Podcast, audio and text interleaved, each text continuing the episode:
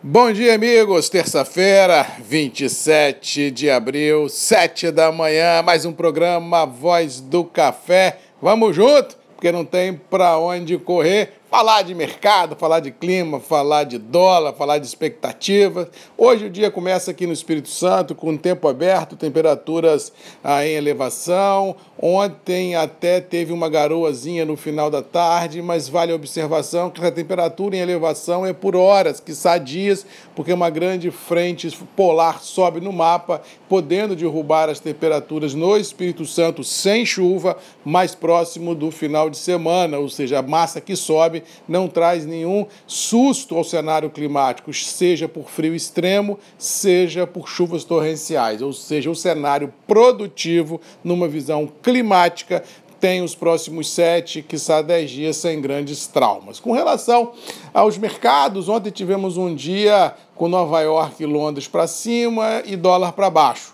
dólar para baixo em função aí uh, de, um, mas de um cenário geopolítico sem grandes traumas. Lá fora os mercados uh, trabalham sem grandes truculências. Aqui dentro os estados voltando a reabrir as suas economias depois aí dos lockdowns, depois dos isolamentos, depois do início do, da campanha de vacinas. Ou seja, há um viés de baixa ah, na, na, no contágio, na letalidade também do uso de leitos dos hospitais, e o mercado enxerga isso ah, com bons olhos, um ar um pouco mais leve sendo presenciado. E outro fato também é que em Brasília, o presidente lá da Câmara, o Arthur Lira, disse que vai pautar a reforma tributária por esses dias, ou seja, o mercado começa a entender que as reformas poderão andar e assim há um ar mais tranquilo toma conta dos mercados e assim B3 consegue manter os atuais níveis de preço e dólar em viés de baixa. Por outro lado, tivemos Nova York e Londres firmes em função primeiro desse dólar em baixa e segundo em função do, do cenário desafiador que nós temos em 21 no quesito abastecimento, já que é público e notório que vamos ter uma safra menor do que a última colhida e com detalhe com os mesmos compromissos de demanda na exportação e no mercado interno, que demandaram em 22 66, 67 milhões de sacas de café. Se nós analisarmos a safra que vai ser colhida e analisarmos os estoques de passagem, não precisa falar muito que tem um estresse contratado nisso aí, e eu não estou nem colocando nessa panela a imprevisibilidade climática olhando 22, se nós tivermos qualquer cataclisma no Brasil em lavouras cafeeiras, ou seja, o mercado fica desconfortável em Nova York Londres de apostar numa tendência de baixa e operações de recompra são presenciadas e o campo positivo prevalece. No mercado interno, os preços estão firmes? Estão.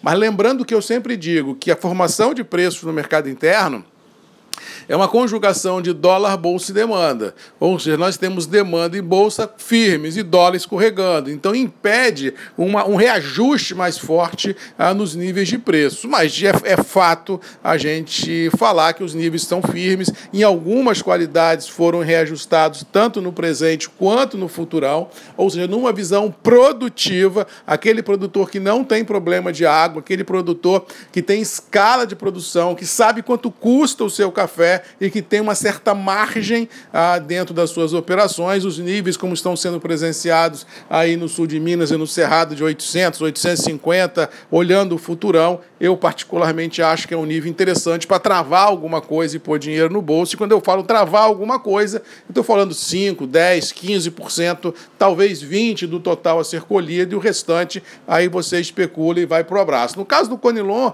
a tônica é a mesma, mercado aí para novo e para velho oscilando entre 430, 440, 445, 450 se tiver certificado.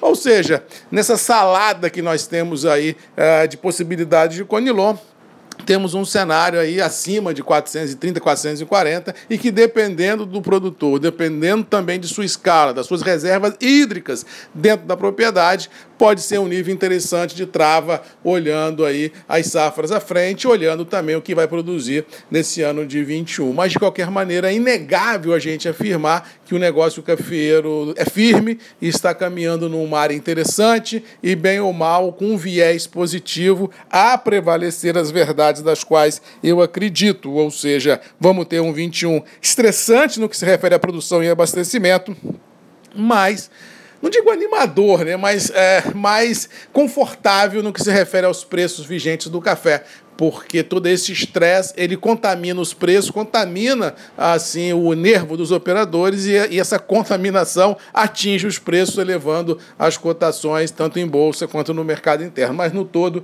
é inegável dizer que 21 será um ano de grandes emoções. Do mais, vamos ficando por aqui, desejando a todos aí uma boa terça-feira.